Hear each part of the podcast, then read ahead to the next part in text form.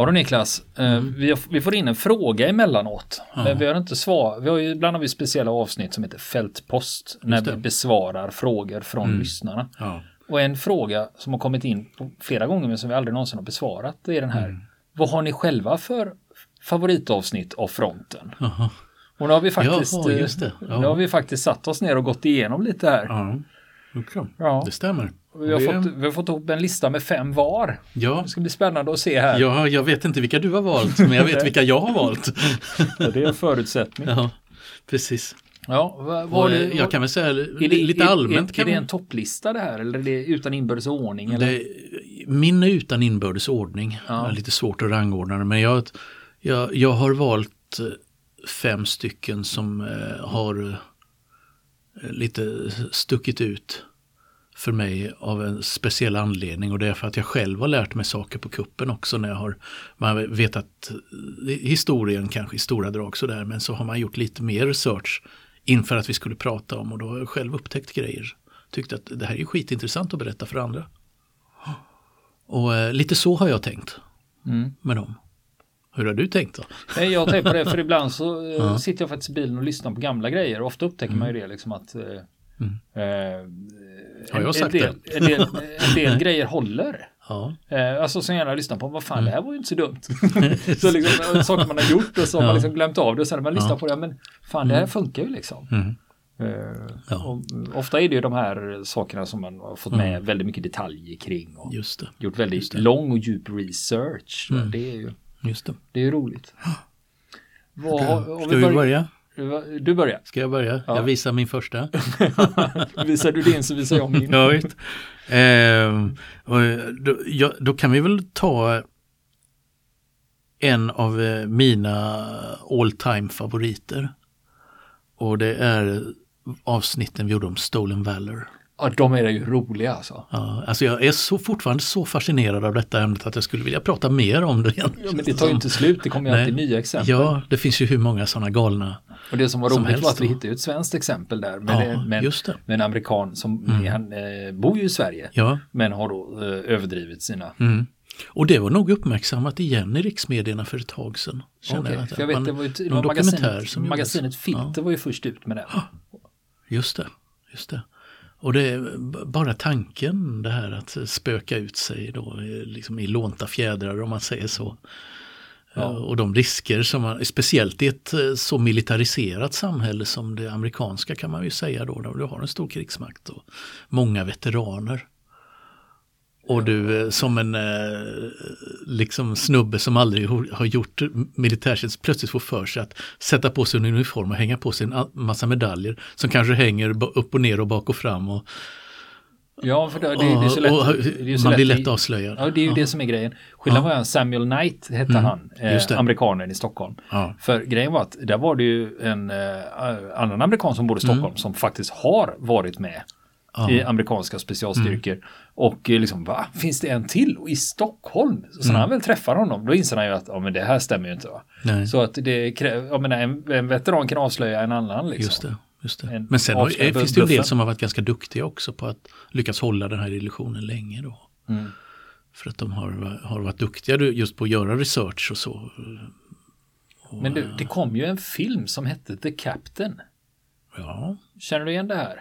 Just det. Som ja. handlar, Mm. för du drar ju upp ett exempel om Ja. Mm. en tysk soldat som klär ut sig till kapten. Jajamän. Och Det, det är baserat på den historien. Ja. Är det. Mm. Ja, Det är ju precis. Nu har inte jag de sett här läger, filmen. men- lägren ganska nära holländska gränsen då, en serie läger som han blir liksom lever jävel då i, liksom utger sig för att vara kapten och ta befälet över ett koncentra- eller fångläger och avrätta fångar och har sig Ja, under, precis i slutet av kriget. Ja. Jo, det fin- den finns eh, dramatiserad och, som en spelfilm nu, den historien. ja. Jag har, jag har själv inte sett Nej, filmen. inte jag heller och det, det är ju något man, vi får göra. Men, men Stolen Valor är intressant med också, Mm. alltså inte bara för att vi är intresserade av de sakerna vi är intresserade av, utan även som fenomen. Mm. Just det. det. det här med att man Ja, försöker det. Man kommer på tanken liksom. Eh, Ja, gör, göra sitt, sig själv mer spännande på ett sånt här. jag menar, och sen just, just det du beskriver här just i USA, det är ju en sak. Ja, Men eh, att liksom risken för att bli ertappad är ju ganska hög. Ja, numera är den ju det. Med tanke på mängden eh, Ja. militärer som, Som engagerat är sig i, för det. Som är i tjänst eller som har varit i, Exakt. i tjänst. Medan däremot säga att du åker iväg till ett annat land och säger att jag har gjort det här och det här. Det är ju liksom lite mer svårt. Ja, då blir det svårare att kolla historien. Då blir det. Sen, kan alltid, sen finns det ju en annan, alltså ju, ju högre upp de kommer, eller de skryter med att Mm. de har varit med i, i det ena med det andra.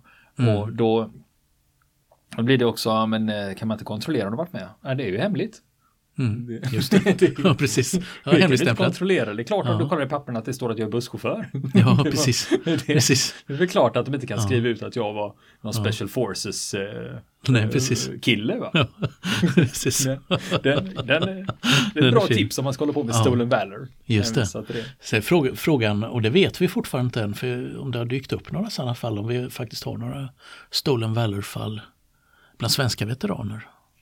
Ja, det måste ju, Det måste ju finnas, Alltså, det, för det finns ju lite Ja. det där med, jag har ju sprungit på folk som har ljugit om eh, vad Mm. de hade eh, för, Ja, eh, vad, de gjorde, vad de gjorde värnplikten som. Mm. Och det, Ja. det är lite, lite det. sorgligt, kan jag tycka. Speciellt när det är, när, eh, jag menar, ofta är det på små orter och sånt här och det är ju liksom, eh, folk vet va. mm.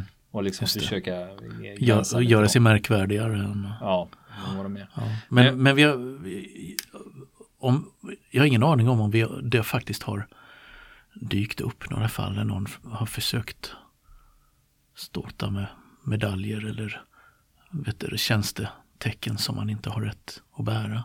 Nej, okänt. I svensk jag kontext. Jag har inte hört något om det. Nej, Är det någon som har några Det är en tips sån på, liten- Eh, men då ja, kan vi göra en nej. efterlysning. Är det någon som har tips på svensk stolen valor? ja, Så är ni välkomna till våran Facebook-sida och dela med Ja. er.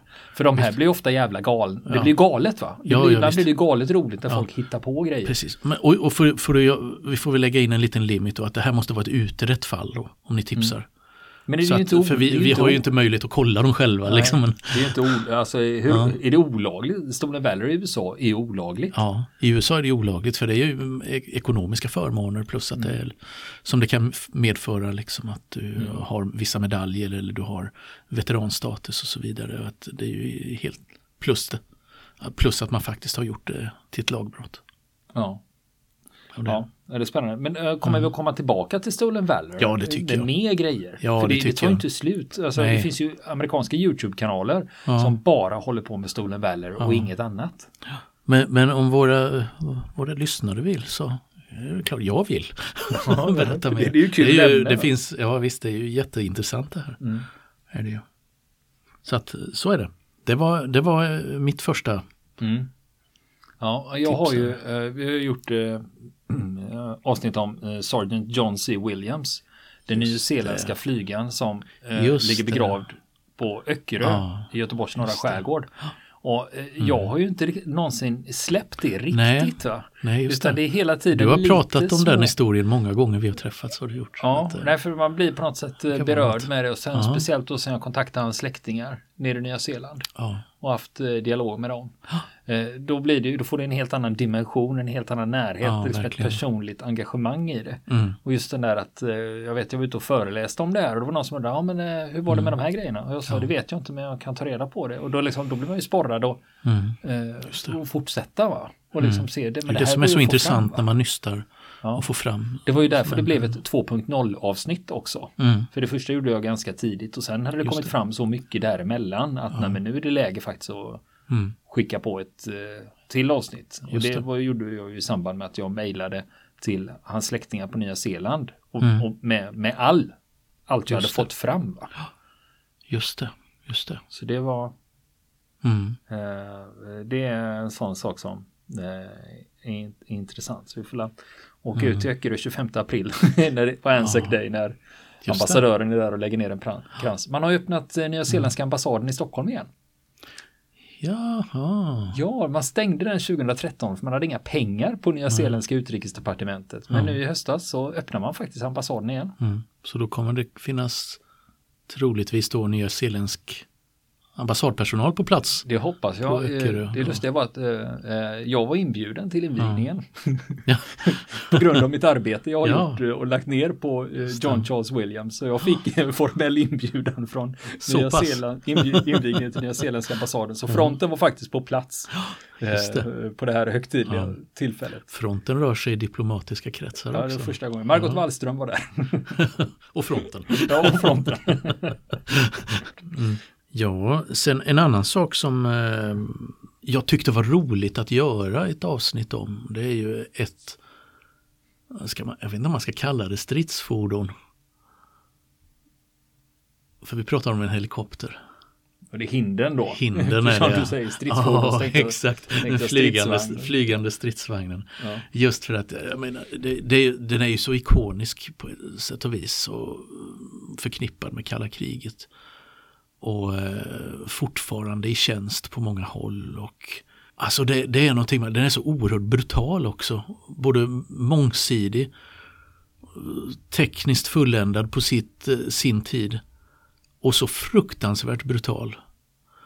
Och där fick jag fram, lärde jag mig också en del på kuppen liksom som eh, i samband med att vi, vi förberedde det avsnittet då som, som jag inte visste om hur den hade använts och eh, sådana saker som hur, hur såg taktiken ut de använde.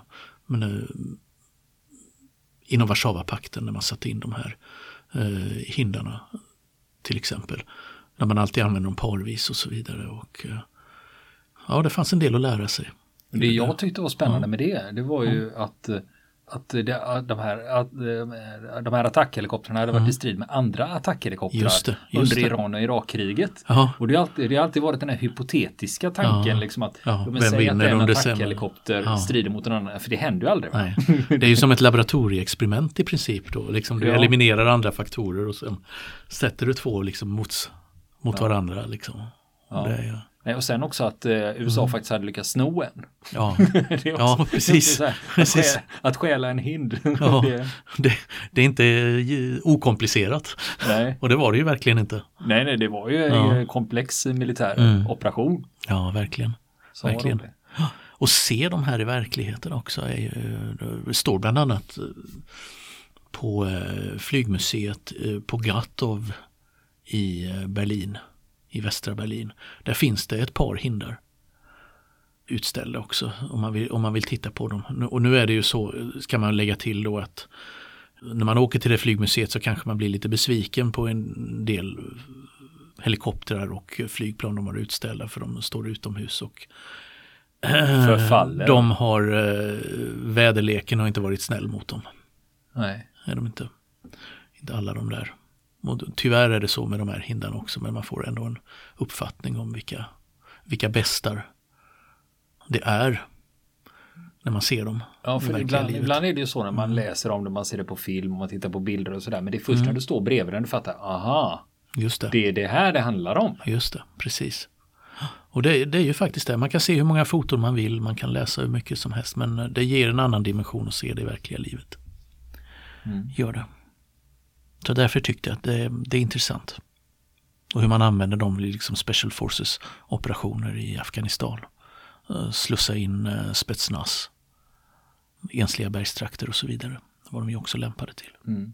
Eh, Det, det är ju så här att i Hollywood Mm. så har man ju, det förekommer ju hinder emellanåt. Mm. Red Dawn och de här och Rambo. Och Rambo ja. Ja. ja. men då är det ju bra att veta att det är ingen riktig hind utan det är Mm. en, man har tagit och pimpat en superpuma. Mm. Just det. Och det är samma superpuma man har i bägge filmerna. så att det, det är bra att veta det är ingen äkta hind. Nej. Så att säga. Då vet man också om man sitter med en superpuma hemma och har Mm. det på garageuppfarten. Då, kanske, Ja. då vet man att det är bara att bygga ut lite bågar där på sidorna. Så, Ja, lite extra lite. konsoler och lite annat. Så, Ja. just det. så ser det ut som en hind. Ja, precis. Men annars finns det säkert att köpa begagnat. Det finns ju flygsajter runt om i världen, Mm. auktionssajter. Eller Ja. inte auktionssajter utan eh, det är ju Mm. alltså, typ flyg- Överskotts... och- mäklarsajter, Ja, liksom mer än de säljer flygutrustning. Mm, just det. Då. Och eh, jag menar man kan ju köpa en stridsvagn från rysk stridsvagn. kan man ju göra förvånansvärt enkelt via Hur- sådana här internationella det sajter. gamla, asgamla grejer eller ganska nya? Ja, både, allt från T34 till T72. Eh, finns det på en, en del sajter i Europa då. Sen kanske det är lite svårare att få hem dem till Sverige och på ett lagligt sätt. Få importintyg och sådana Ja, saker. precis. Pappersarbetet måste ju vara en riktig mördare bakom det här då.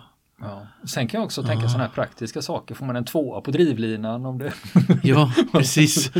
ja, precis. Bilbesiktningen med... ja, precis. Backspeglarna. Ja, ja det, hade varit, det hade varit ett roligt experiment. Reg, försöka regga in en T72. Ja, Bara få se eh, som ett dolda kameran-experiment. till bilbesiktningen. Ja, visst. Jag vill göra en regbesiktning på den här ja. och rulla in. Det hade varit roligt att bara se deras min. Ja, har du någon, eh, någon annan eh, liksom förslag på? Ja, det finns en som jag faktiskt har gått tillbaka och lyssnat på emellanåt. Mm. Och det är vår intervju med Joakim Martin. Ja, just det, Joakim. Ja, det blev ju fem delar. Ja, Eh, om hans upplevelser i Berlin under krigsslutet. Mm. Joakim Martin han var ju, han var ju veteran från andra världskriget. ja luftvärnssoldat. så vitt jag vet så lever han fortfarande i livet. Ja, jag har Och- inte hört något annat. Nej. Nej. Och han var ju, tillhörde ju Luftwaffe Mm. och var eh, luftvärnssoldat. Just det, just det. Och var på en av betongbunkrarna i Berlin Mm. bland annat. Han besköt eh, amer- amerikanska och engelska bombplan Just det. när de kom dit. Och han var ju med under Berlins fall Ja, också. som, eh, som enkel soldat då. Liksom. Han var inte gammal, 16 år ungefär. Ja, han hade ju fortfarande kvar sin lilla fickkalender som han hade skrivit upp vissa dat fyllt i då för 1945 under vissa datum vad han hade gjort och bara några korta lakoniska ord. Men det, det är ju, var ju ändå så reste sig, även om det inte stod några långa eh, utläggningar så när man ser 22 april 1945 Straßenkämpfe, gatustrider exempelvis. Bara det, liksom, närheten till det som hände då. Är ju, Ja. Och det är också just det att eh, det som är intressant att träffa eh, personer med den typen av erfarenheter. Mm. Det är ju det här med liksom eh, när, när du frågar honom då, ja, men vad fick du, alltså den här Taschenbuch, alltså fickbok betyder Mm. Ja, ju det. just det. Den här kalendern som han hade eh, som en liten dagbok och liksom, vad fick du tag på den? Ja, Jag köpte den i en butik. Ja. Liksom, jag menar, Ja. liksom, för vi, Ja. man har ju en bild av hur Berlin såg ut Ja, då. precis. Man trodde att det var liksom bara liksom Ja. ett jävla månlandskap och lite ruiner. Ja. Men han sa det att men, liksom, det fanns ju butiker och spårvagnarna gick ju liksom och folk Ja, försökte just leva som vanligt. Och, det, Ja. och den bilden hade, har man ju inte haft. Eller jag har Nej. inte haft det i alla fall.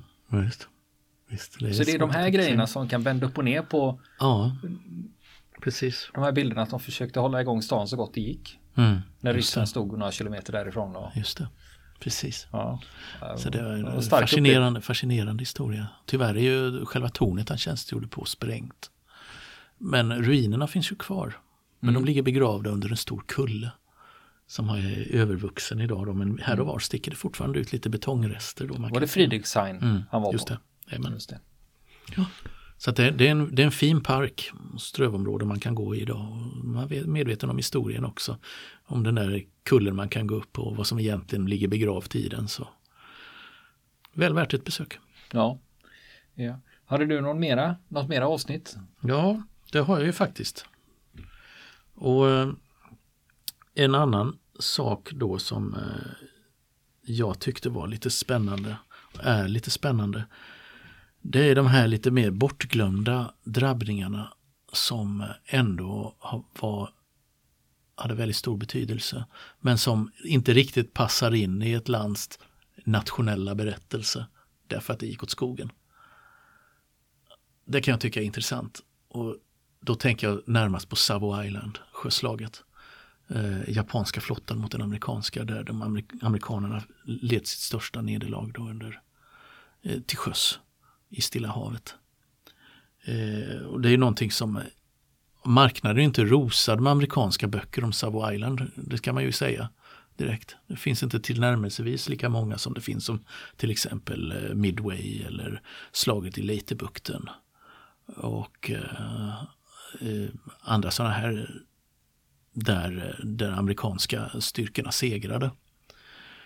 Och eh, ändå så, det, så vet man när, man när man har eh, satt sig in i det, men vad fan det här, det här, det här dyker ju upp som en referens i, i uh, Stilla havsversionen av Band of Brothers, eller på att säga. Pacific? Pacific då som en liten referens då. Och, eh, och alltså det, tyck, det, det, tyckte jag att det var, det var jätteintressant att ta, ta reda på mer om, om just det här sjöslaget. Och liknande sådana drabbningar som har hamnat lite på skuggsidan i, i historieböckerna. Mm. Just för att de, är, de kanske inte passar in alltid. Då i det man, det man i ett land vill komma ihåg från ett eh, dramatiskt skeende. Ja, det, ja men det, mm. det förstår jag. För jag menar det är ju segrarna man vill räkna liksom. Ja, precis. Och vi har ju gott om sånt i svensk historia också, om man går längre tillbaka, 1600-talet och så vidare. Stora drabbningar som svenska herrar har varit inblandade i som har gått fullständigt åt skogen. Eller Poltava. Ja, den, den står ju i och för sig mycket om, ja, naturligtvis. Men, men Kirkholm i 1604 exempelvis i, i Baltikum, som, där, där till, till, och med kungen själv höll på att stryka med och räddades med en hårsmån då, Karl IX. Och eh, där det nästan inte finns några källor. Därför att det, var ju, varför skulle vi skriva om det här? Det gick ju bara åt skogen. Liksom. Eh, så att det finns ju gott om sådana exempel från olika länder. Det. För jag tror också att inom de som, säg de som är militärer och håller på mm. med liksom fundera kring det här med strategi och taktik. Där borde man kunna lära sig väldigt mycket av sina fiaskon. Ja. Att vad var det som gick fel? Just det. Vi har ju till exempel Operation Eagle Claw ja. eh, 1979 eh, när det sitter amerikaner som gisslan inne på amerikanska ambassaden i Teheran. Just det. Just och man ska göra ett fritagningsförsök och det ja. blir sånt superfiasko. Mm. Precis. Med att de, de kommer inte ens dit utan det Nej, havererar ute i öknen. Det havererar ute i öknen. Ja. De, ska, de ska flytta om helikoptrar och flygplan och grejer och så är det en helikopter som kör in i ett av flygplanen och det börjar brinna. Och, liksom, och så inser de att men det här går ju inte och det var någon som hade flugit vilse. Och, så det blev en sån här superfiasko och det är ju sådana saker som eh, den, mm. i den här typen av operationer kan man ju ta med sig det Just det. Eh, och liksom tänka vad var det vi gjorde för fel? Varför trodde mm. vi på det här? Just det. Att ibland kan det vara ren hybris att man liksom bara snor ihop något och tror att men det här borde funka. Liksom. Mm. Just det. Och så blir det pannkaka av det. Precis. Ju mer komplicerade operationer desto mer felkällor naturligtvis. Ja, och de tog också upp det i slaget om en Tebbe. Mm. Eh, vi körde ett avsnitt om det. När man, fritagningen av gisslan. Det finns ju mm. en uh, ganska aktuell film med bland annat Rosamund Pike som är en känd skådis som mm. heter Seven Days in Entebbe. Och mm. där uh, och, och nej, vi gjorde ju ett frontavsnitt om det. Ja, precis. Och uh, om den här fritagningsoperationen och de soldaterna som var med där, de mm. hade ju själva varit med om ett misslyckat gisslandrama mm. på en israelisk skola. Aha. Där massa barn blev dödade. Mm. Och det hade ju de med sig in i den här, den här erfarenheten mm. från skolan. Att vad, det är också en personlig erfarenhet. Vad, är det, vad var det vi gjorde mm. som gick så käpprätt åt mm. helvete där? Vad kan vi göra för att inte återupprepa den här, mm. Det här misslyckandet? Just det. Just det. Mm. Intressant. Mm. Din tur. Falklandskriget. Ja, of course. Men vilket avsnitt? Nej, slaget om Goose Green. Ja. Det största infanterislaget som ägde rum där, det första stora. Just det. Och eh, och där är det ju, det, det, det är ju väldigt, Falklandskriget har vi pratat om till förbannelse i eh, fronten. Men mm. det är ju mm. ingen som ledsnar på det. Nej, inte vi. Nej. Utan folk börjar snarast bli förvånade ja. när man ska prata Vietnam och inte Falklandskriget. Mm. Men och den största enskilda händelsen under det här slaget det är när överstelöjtnant eh, Jones stupar.